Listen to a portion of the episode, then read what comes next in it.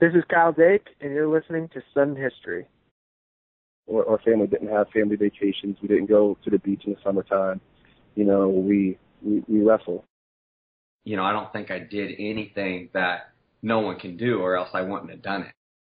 It's almost like I was more excited for him to win than than than I than I cared about me winning. You know, that was right when I really truly understood that you can't get on that podium without being a well-rounded wrestler. There's no reason to sleep in. You know, I, I don't. uh You know, I think sleeping in is just a little bit, a little bit of being lazy. Wrestling's just like one big puzzle. There's like a counter attack to every attack that the opponent has, and it's just fun trying to like figure everything out. No, I think you had some uh, pretty good questions, pretty in depth. Only fault was that I thought I could pin everybody, you know. So going into the semifinals, I didn't really have a game plan. I was like super, super, super intense. All I cared about was wrestling. You know, that's what I love to do. I want to stand there. I want to, I want to get in your face. I want to beat you up. For 17 years, it was like this is what I was training for, you know. And this is potentially my last tournament. It's like this is it. It's like eight mile. Like you only get one shot. I felt like he took what was mine, you know, and um, I was trying to take what was his. So just kind of how things go. Welcome to episode 25 of the Sudden History Wrestling Podcast. I am your host, Earl Smith. You heard the drop from Kyle Dake prior to the intro. You know what that means. Actually, you probably don't since it's the first time I've had it. What it means is we're going to have one of Kyle's fellow teammates at Cornell on this week, and that is Mack Lewnes. Before we get to Mack, a couple of notes. Remember, if you have a question or stat that you'd like me to dig deeper into, let me know. You can email me, earl at d1collegewrestling.net, or reach out to me on Twitter at d1cw or at Sudden History for the show. I started that off a couple shows ago. I even thought of a semi creative nickname for the segment. I'm actually working on a statistic that was provided for me. I will break out the new name with next week's show. Enough of that stuff. Let's get down to my talk with Mack Lewnes. Welcome to Sudden History. Our guest today was a four time EIWA champion and three time All American for Cornell. Let's welcome Mack Lewnes. Thanks, Earl. Before we get started, I have to thank Mac for years ago, probably 2008, 2009. We did an interview for the D1CW website. Um, I was trying out some new technology. It didn't work out. Um, I had nothing for my interview. I told Mack this. Uh, he said, let me call you back in about a couple hours. And when he did so, he called me from the Cornell Phonathon, their fundraiser, and uh, redid this whole interview with me. And uh, I don't know if Coach Koll ever knew that, and uh, maybe there's a statute of limitations on these things. But uh, again, thank you for that. yeah, of course. Gosh, I was a slick little guy back then. That's right. Um, a question I usually start our guests off with is, uh, when and why did you begin wrestling? Hmm. Yeah. Yeah. Actually, I started when I was, I think six, six years old, and I think there was a an age limit where it had to be all exhibitions when you were six, and you couldn't really start till you're seven. And I started because I, my dad wrestled, and he got my older brother into wrestling. So for me, it was just my, you know, two favorite people there trying. I wanted to be just like them, so I jumped into it too. And we started at Navy Juniors, which was right at the Naval Academy in Annapolis, Maryland. And we they have a, a youth program. That's where we we started, and rest is history. Mm-hmm. And you mentioned your older brother while you were in high school. I believe he was wrestling at Oklahoma State. Uh, why did you select Cornell, and who else uh, were you strongly considering? Sure, sure, yeah. And again, I was looked up to my older brother a ton, still do. And when he went to St. Joe, I wanted to go to St. Joe. He was a senior when I was a freshman. And then when he went to Oklahoma State, my sophomore year, I was dead set on Oklahoma State. I was wearing all orange, everything. I mean, I was absolutely set to go to Oklahoma State. I took a visit there, loved it, loved the people, loved the coaches. Everything was good. Um, but when I went to Cornell, I and took a visit, you know, I saw something where, man, it could really, at Oklahoma State, it could be part of an incredible tradition, and and at Cornell, I saw an opportunity to be part of starting an incredible tradition, and I really feel like we we have ever since. You know, it wasn't just me; hell, it was before me Travis Lee started a really Im- impressive tradition at Cornell, and I was I was happy to be a part of it. Mm-hmm. That was one of the Uh, biggest reasons, really, that that drew me there. Like, I think I could, you know, be really part of something special. And not to mention the fact that the schooling was incredible. I was very interested in hospitality, um, and they had a specific program for hospitality. hmm So you and some of your teammates were able to take the gray shirt year after high school. You know, what did that year entail, and you know, how was that beneficial to you and your career overall? The gray shirt, the dubbed gray shirt, yeah. Now, and I think it was one of the first first times we started doing something like that. It was is wasn't it, it's much more uh, streamlined now. It seems like people go in, they they go to TC three for a year, that they they part of they're part of the regional Olympic training site at Cornell, I believe. Don't quote me on exactly how it works, but when I, when I started, Grey did that route. Mike Grey did that route Mhm. uh, with the gray shirt. Um, I actually went out to Colorado Springs and I trained out in the training center for essentially like a school year, you know, about eight months. Went out there, lived there, wrestled there, and took some classes as well at uh, UCCS, University of Colorado, Colorado Springs. So yeah, that was that was a a great situation. It was a time where I could grow. I had some great wrestling partners out there. Um, got to wrestle with Bill Zadick a lot when he was training for his world title. Um, and a lot of great guys. I mean, countless good wrestlers out there. hmm So in your first season of competing, you get off to a great start, losing only once before you head into the national duels. Uh, along the way, you get titles at the Body Bar, Reno, and the Southern Scuffle. You know, at what point are you getting the confidence that you know I can be a contender for an NCAA title right now this year? Uh, Reno was definitely the uh, the pivotal point there. I, I I wasn't seeded first. I I forget I forget what I was seeded, but I came back and I I uh, you know beat everyone and I won the tournament, got outstanding wrestler. That was a time. That was a pretty pivotal point where I was oh man, like I'm I'm going to go after this thing. Don't get me wrong, my eyes are always on the prize. Every year, even from freshman year, I wanted to go out and win NCAA's. But Reno really was a, a, a cool turning point. I think it was uh, Trevor Stewart and then Diefenbach, if I'm pronouncing that right. But Diefenbach, I think, beat out my brother, or or you know, beat out my brother for the spot. So it was kind of poetic justice getting him from Oklahoma State. Yeah. Um, so that freshman season, your first trip to nationals, you came away with fourth place, losing only to Eric Tannenbaum and Nick Marable. Know, how do you feel about the finish and then your freshman season as a whole? Yeah, it was it was a great um it was a great season. Obviously, you know, we got the the normally kind of take a step back and and look at perspective wise, hey, great finish, and then we got the wrestling mentality where obviously I wanted to win. It's if I didn't win, I failed. You know, it's it's something. It, it's a, it's the balance, right? Because you do understand the perspective. Taking this look back, hey, it's a great freshman year. I did did I want to lose twice at nationals? No, absolutely not. but I lost some good wrestlers. Tannenbaum's a phenomenal wrestler, and Marable's a phenomenal wrestler. Um, you know, lost some some good guys. Mhm. And so as a sophomore, you have a great regular season, undefeated, another EIWA title, get the top seed at nationals, and go Oh, 0 yeah. 2, losing to Ryan Petrovich and Luke Manuel. You know what exactly was going on? It seemed like it had to be an injury or sickness or something. Yeah, that uh, that was heartbreaking. Probably the worst worst moments ever of, of my career, and it's just, gosh, that was that was frustrating. It's it's it's painful to even to look back on it, certainly. But yeah, I went 0 and 2 when I felt like I could have been the best out there. Just did not perform at all. Um, never got checked out. Never never went to a doctor. Probably should have. But I started.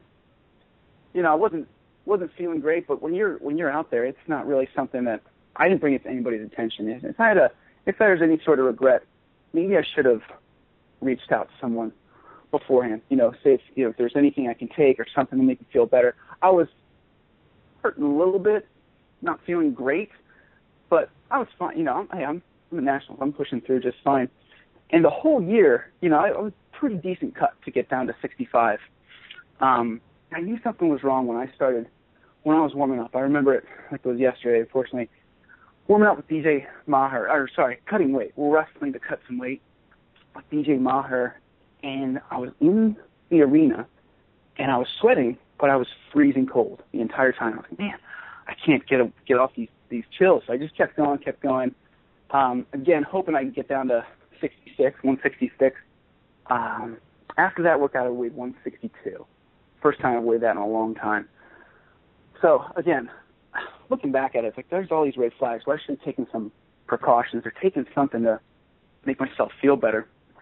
But I didn't. I just pushed through it and and went out there, wrestled good wrestlers, nothing not taken against any of the people I lost to, but certainly felt like I could have won and when I went out there, boom, just hit a wall like after the first period and I was dead. And which usually stamina was one of my bigger competitive advantages, but you know, that day unfortunately I hit a wall and I was just dead tired. mm-hmm. Did not perform like I my usual standards, unfortunately, and I lost lost twice. So another way of trying to analyze what was going on, just from an outsider's perspective, you know, people could say, you know, maybe there was pressure coming in as a top seed, a guy that's yeah. favored to win, and a long winning streak. That wasn't a factor at all. Yeah, no, I mean, I can't. I certainly can't rule it out. I, I certainly put a lot of pressure on myself, but did it? Did that just stun me? I don't think so. Like I went back, went back, thought about it a lot, and you know, I, I didn't feel too different mentally than any other match. I was ready to go. I think I, I mean, I shot out of the gates real fast in that first match. I went out and Petrovic, who was always kind of a tough guy to take him down, I took him down immediately. Um, doing great, which is usually uh, something I'm a slow in the first period, but I was doing great out there and then just hit a wall. You know what I I don't feel like that was a huge part. Again, wrestling's a hugely mental sport, um, I felt pretty good on that side of it, and just man, this did not perform very well. I don't think I uh, necessarily cracked under pressure. Mm-hmm. Um, I can definitely, I can definitely jump to not to jump forward, but next year I can definitely, I can certainly admit that I, I clammed up a little bit in finals the following year. Like that's certainly something I'm I would admit, like I, I, I was a little more conservative than I should have been in, in finals the next year, and that was probably a mental thing. But, but this one, no, losing 0 and 2 after nationals, trust me, I think everyone would automatically assume that, right? They, oh, geez, just mm-hmm. pressure got to him. Yeah. Um, I felt pretty good.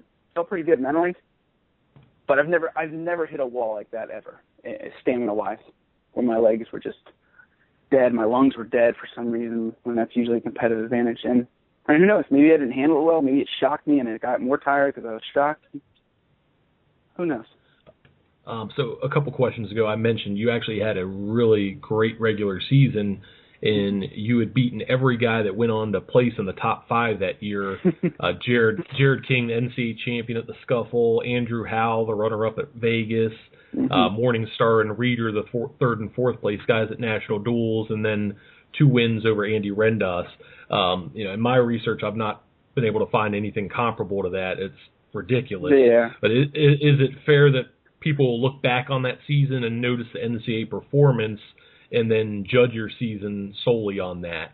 Yeah, yeah. Unfortunately, it, it is the case. I, I do too. Know, I'm guilty of it. It's I put in. I would have taken 20 losses in that season if I could have won NCAA's. Um, but no, you know, I just it, unfortunately it's all down to that tournament and did not perform well at all.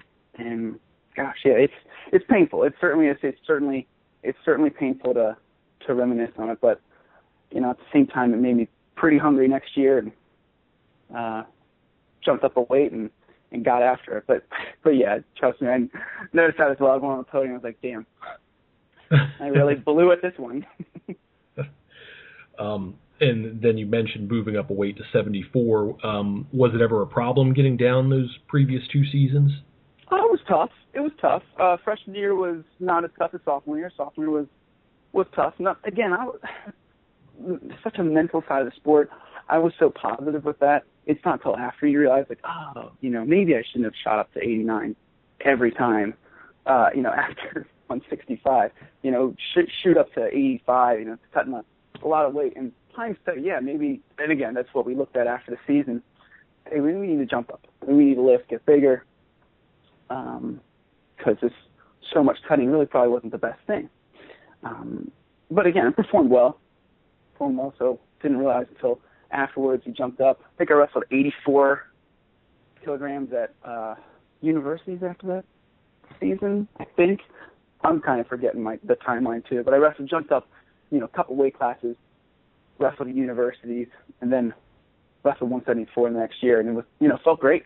I was a little, you know, the concerns was will I be tall enough, big enough, strong enough for 74, and I felt got rid of those concerns pretty soon in the season. I felt good, felt strong.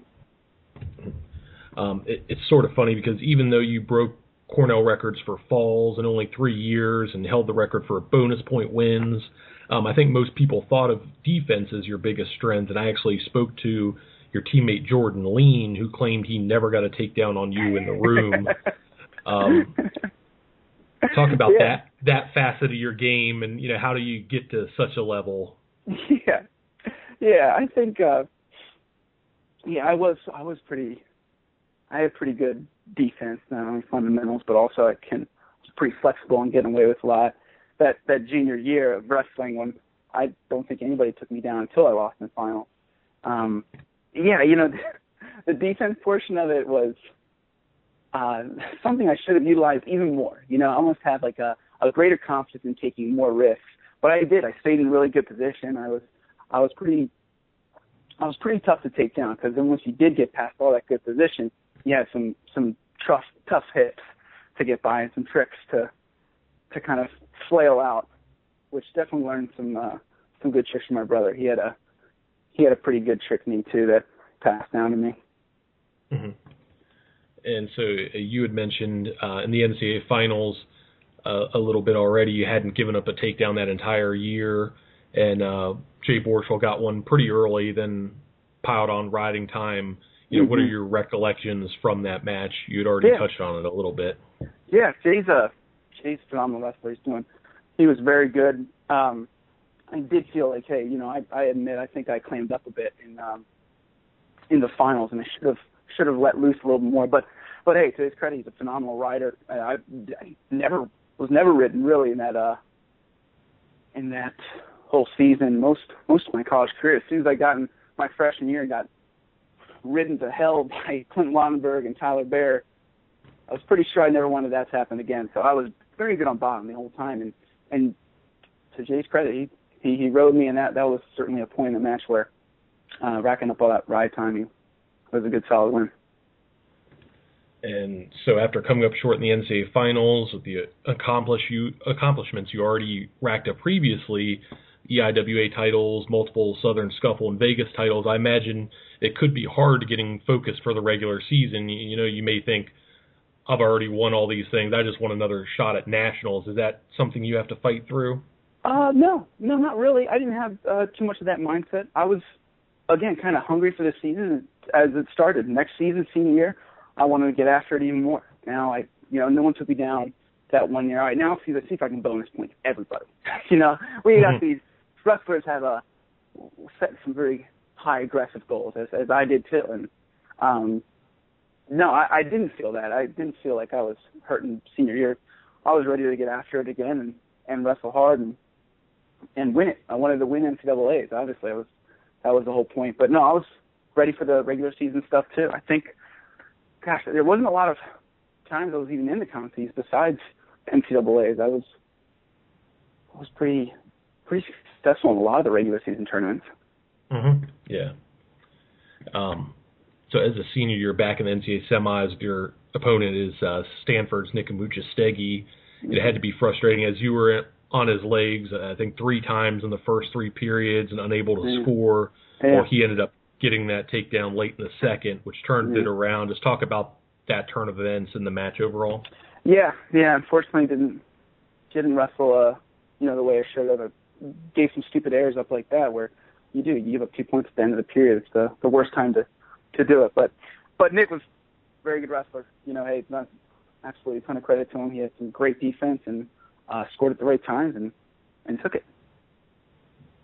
And so it almost must have been disappointing. Also, the way the team race finished, as Cornell was ranked number one for most of the year and had a very talented team. Penn State went on to capture their first title and start off the run they're still on. Um, was that something you, you're paying attention to at the time, or is it just focusing on yourself and letting the team points take care of themselves?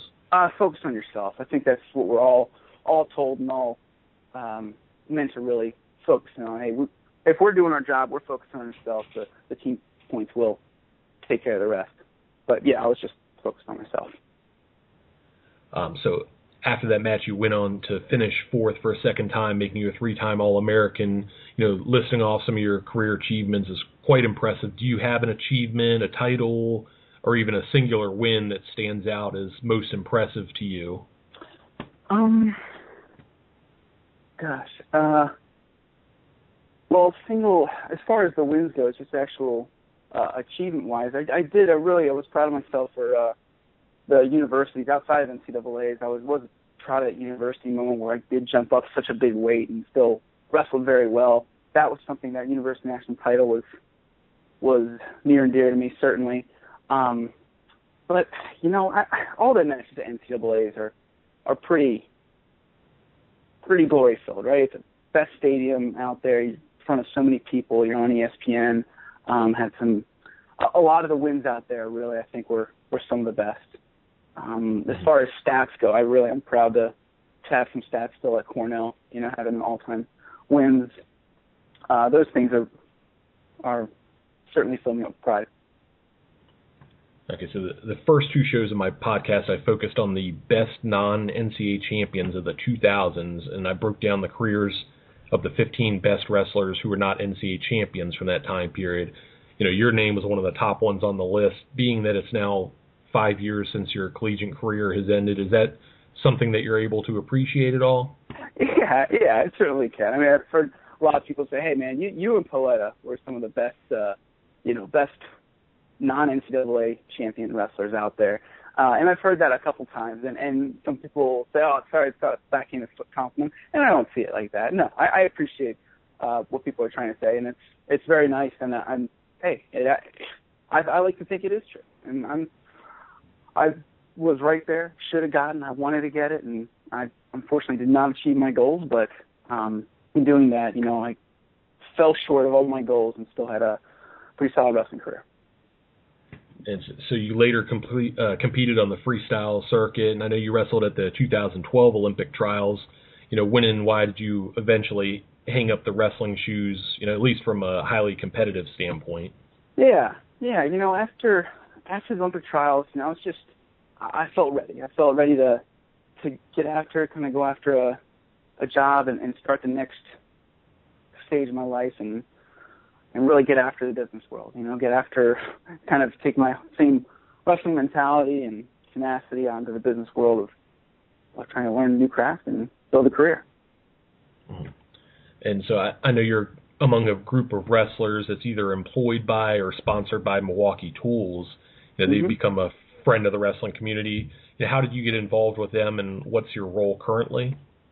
Uh, right now, I'm a regional manager, so I cover essentially DC to Chicago um, for a, a particular part of Milwaukee Tools, where we we go straight to, to contractors, and and yeah, you know, it started by uh, just, and I, I saw a lot of wrestlers going into it, didn't wasn't necessarily interested in until they started recruiting me.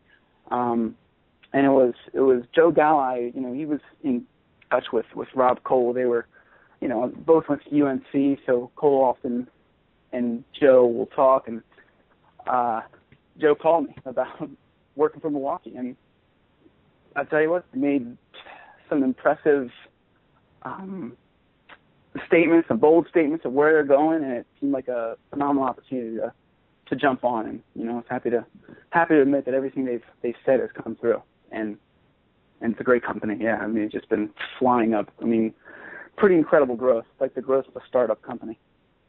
Mm-hmm. Okay, so a question I like to finish off with is, and it may be a difficult one. Uh, how would you like for people to remember you and your career as a wrestler? Hmm. How would I like people to remember me? Other than being the one of the best guys to never win NCAA's, right? sure. um, you know what?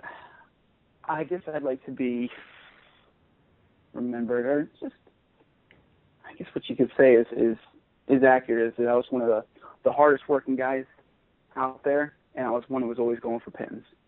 Because I think some of those are some of the most dangerous wrestlers out there, the guys that are always going for pins. Um, the pinners out there, and I think that's one of the certainly a defining attribute of of my wrestling style and and really the work ethic. Okay. Is there anything else that uh, you would like for people to know about you? Uh, people know about me. Um, you know what? No, not necessarily. I'm I'm in Annapolis, Maryland right now, and I'm still a big fan of wrestling. I enjoy it. I haven't been haven't missed an NCAA's. My brother and I, and my wife, actually, we all go uh, each year. So I'll be out there this year too. All right. A big thanks to Mack Lewnes for joining us on Sudden History. Thanks, Earl. Once again, thanks to Mack for talking with us. Before I go, remember to check out the Mat Talk Podcast Network. A bunch of the shows have already posted Olympic related content and previews. It looks like our pal Jason Bryant will be updating a blog while down in Rio. He's also got the PA announcing gig for the games. A belated congratulations to him on that. I'm sure I don't have to tell anyone listening, but I'll do it anyways. This will be the last show to air before the Olympics, so be sure to cheer on the men's and women's teams who will begin competing next week. And that's all for episode number 25. How the hell do I get off this stage?